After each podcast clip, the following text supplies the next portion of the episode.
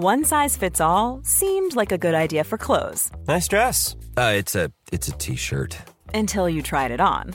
Same goes for your healthcare. That's why United Healthcare offers a variety of flexible, budget-friendly coverage for medical, vision, dental, and more. So whether you're between jobs, coming off a parent's plan, or even missed open enrollment, you can find the plan that fits you best. Find out more about United Healthcare coverage at uh1.com. That's uh1.com.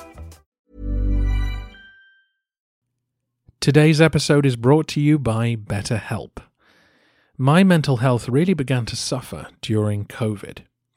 At first, life seemed normal. I work from home anyway.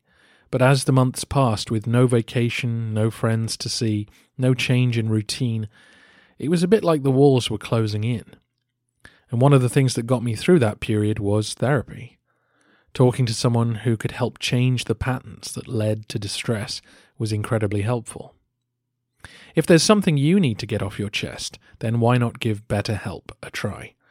You can just fill out a brief questionnaire online and they'll match you with a licensed therapist. You can arrange things to suit your schedule, and if you don't click with the person you're talking to, it's easy to switch to someone else. Get it off your chest with BetterHelp. Visit betterhelp.com slash Byzantium today to get 10% off your first month. That's betterhelp, H-E-L-P dot com slash Byzantium.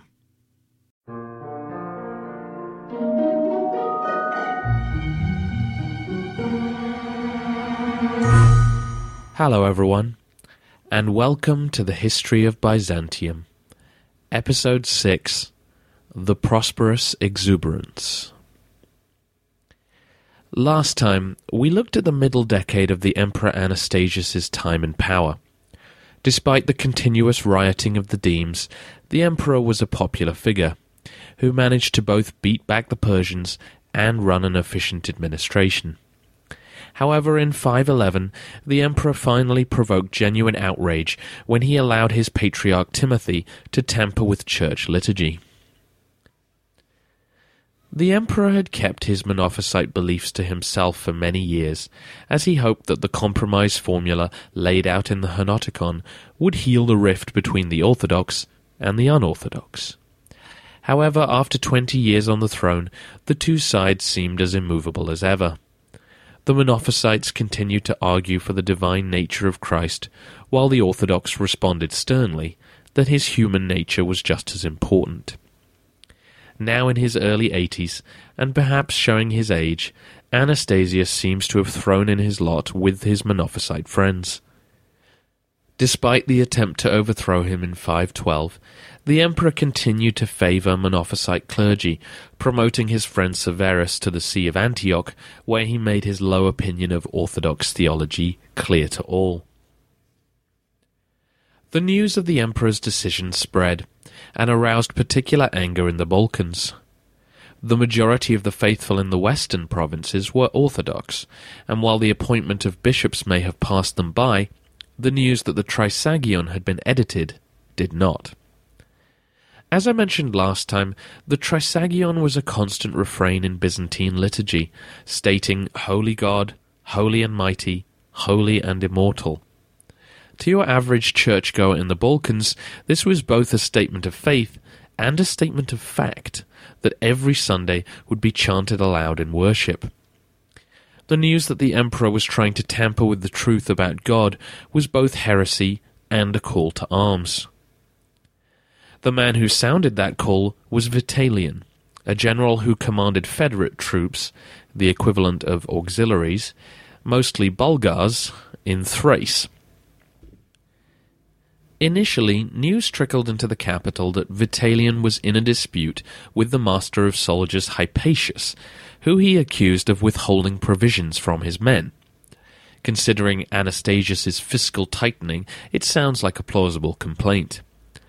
However, the dispatches from the field then became more alarming, as two of Hypatius's chief officers wound up dead, and it became obvious that Vitalian was in revolt. Soon after this alarming development hit Anastasius's inbox, Hypatius himself arrived at the gates, announcing that Vitalian had won over the dukes of Lower Moesia to his cause, and was styling himself as the champion of orthodoxy. Vitalian was born in Zaldapa in Lower Moesia and first appears in the historical record in 503, accompanying his father on campaign against the Persians. Some of the histories refer to him as a Goth, but it's more likely that he had some Gothic ancestry while clearly being a fully Byzantine citizen. He is said to have been quite short and spoke with a stammer, but despite this less than impressive appearance, Vitalian was widely acknowledged as a brave soldier and a cunning leader. His PR campaign was certainly successful, as many Balkan peasants rallied to his cause, and at the head of nearly 50,000 men, he marched on Constantinople in the summer of 513.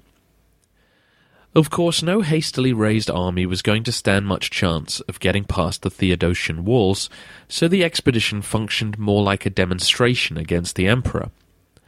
Nevertheless, Anastasius took the situation seriously and set up bronze crosses over the gates of the city with inscriptions explaining his own view of the cause of the rebellion and implying strongly that Vitalian was more opportunist than crusader. Messengers sped back and forth between the two sides, and Anastasius tried to diffuse the situation peacefully. Vitalian's senior officers were invited into the city and treated like honoured guests. They were each given gifts and were assured by the emperor that he would agree to convene an ecumenical council presided over by the pope. There was little Vitalian could do but agree to this offer. The staunchly orthodox pope would never side with the Monophysites, so the general could hardly tell his followers that they weren't getting what they wanted.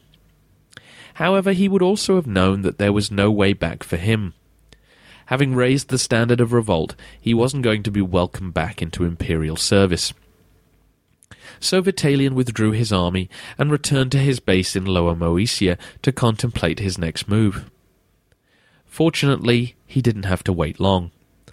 As soon as the army was out of Thrace, Anastasius sent troops out under an officer named Cyril with instructions to capture the rogue general.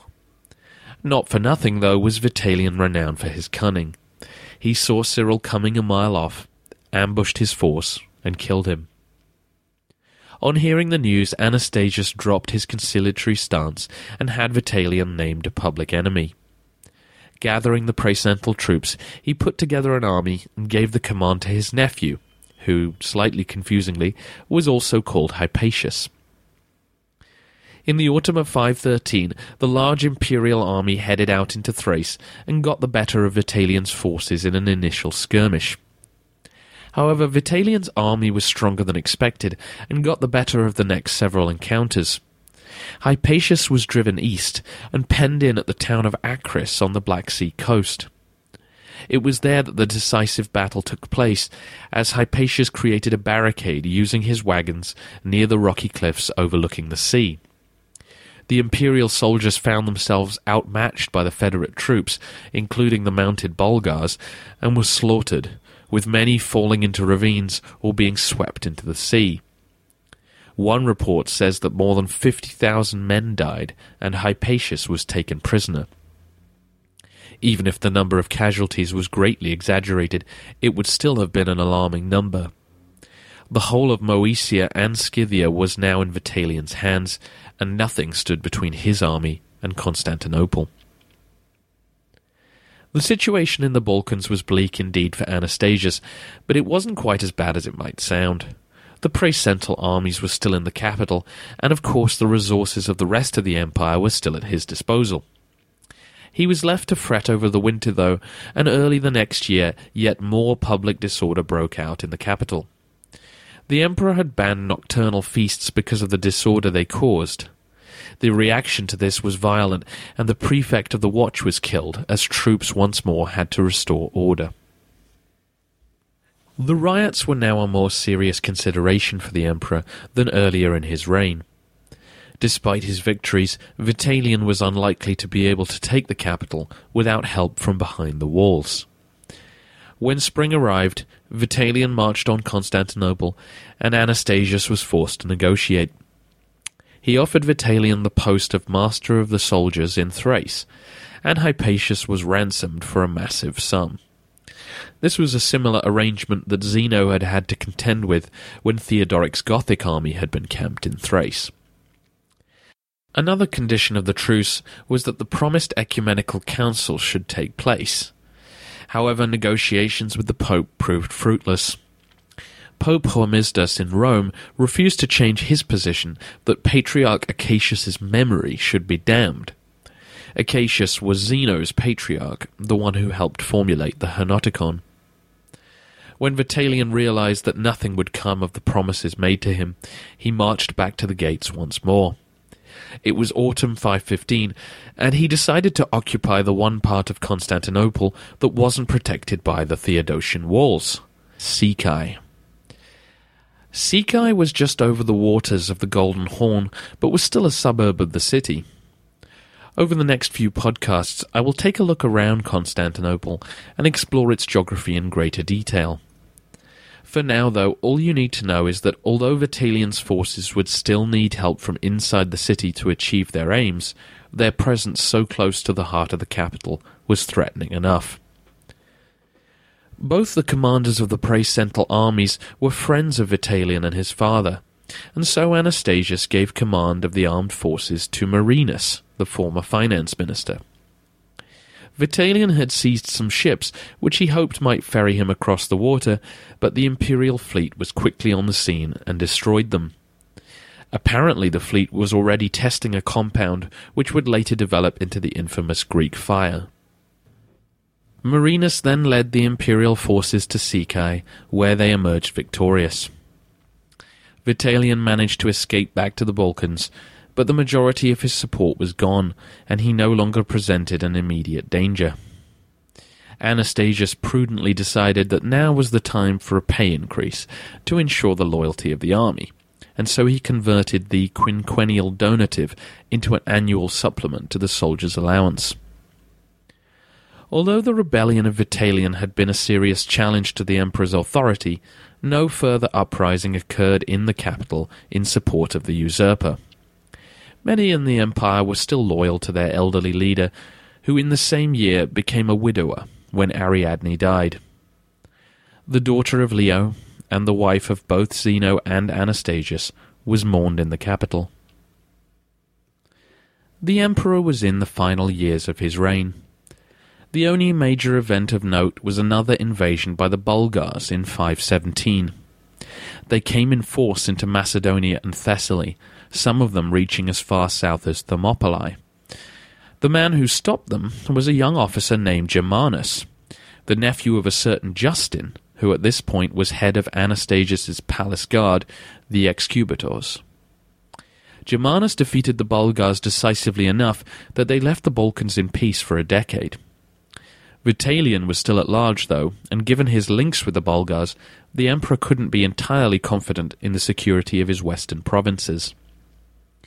A year later, though, it was no longer the emperor's concern. On the night of the 9th of July 518, at the age of 87 or 88, Anastasius finally died. He had ruled for an extraordinary 27 years. My rough calculations make him the fifth longest reigning emperor at this point, behind Augustus, Constantine, Honorius, and Theodosius II. What makes this so unusual, though, is that he was already in his sixties when he was raised to the purple. As we've seen, Anastasius was a good emperor.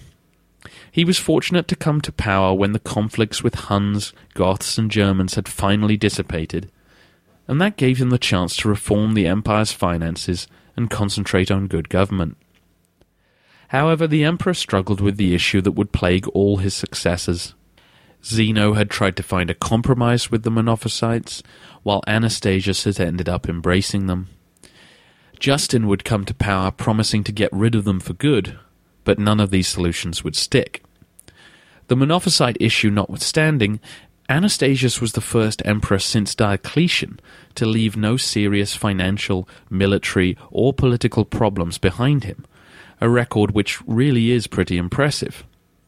Of course, the emperor had left no obvious successor, something which could have caused major issues if Justin hadn't stepped so conveniently into the breach.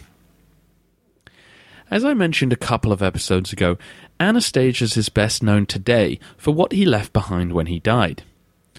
According to the historian Procopius, what he left was 320,000 pounds of gold sitting in the imperial treasury.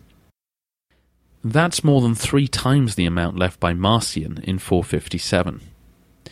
Ancient figures are notoriously unreliable, of course, but Procopius also gives us the figure of 130,000 pounds of gold as the cost of Leo's expedition against the Vandals, which is an interesting point of comparison.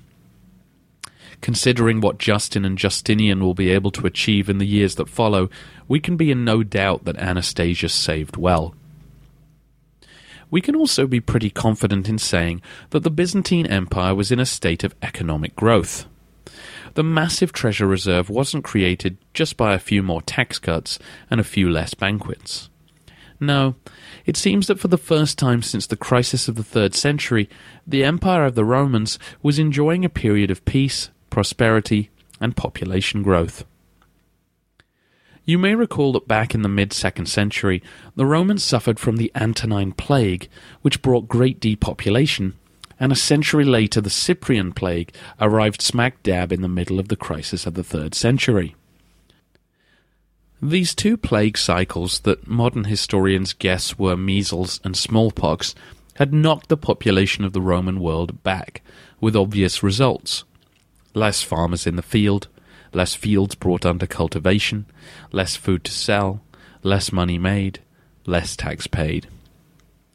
By the early 5th century, the population had stabilized and begun to grow again. Cultural factors would have aided this. Rural slaves, whose birth rates had always been low, had dwindled to a small fraction of the population. In their place were mostly Christian peasants who were encouraged by the church to get married and have children. The church also frowned on infanticide and abortion, so larger families resulted in some areas, and with plenty of land available, the growth continued for a century. We see ample evidence for this in the reign of Anastasius, with increases in state revenues and recruited soldiers. Archaeological evidence suggests that there was a growth in the building of houses and churches and in the import of luxury goods. The point of all this is to explain that, for all his wisdom, Anastasius was no financial genius. The wealth of the empire was slowly returning after centuries when, even if the population was growing, there were invasions and rebellions poaching most young men to go and fight. Anastasius inherited a recovering economy and helped set it up for future success. As we've also seen, thanks to the hard work of Leo and Zeno, Anastasius also inherited an office that had been restored. The emperors had struggled for control with their ministers and generals and federate troops during the 5th century. The loss of the West had been a trauma that many feared would be coming to the East soon. Instead, the emperors fought back, and after the successful conclusion of the Isaurian War, Anastasius was able to stand alone and shape imperial policy the way he wanted it to be. For those reading ahead, you can see the significance of this recovery.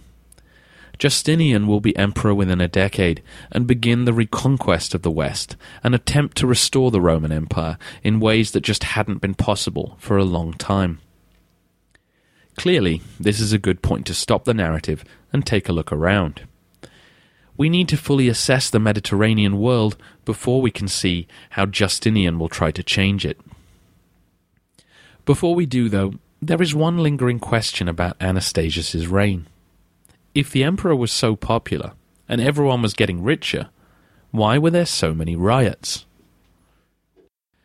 The answer suggested by historian Warren Treadgold is that the economic growth helped cause this social unrest.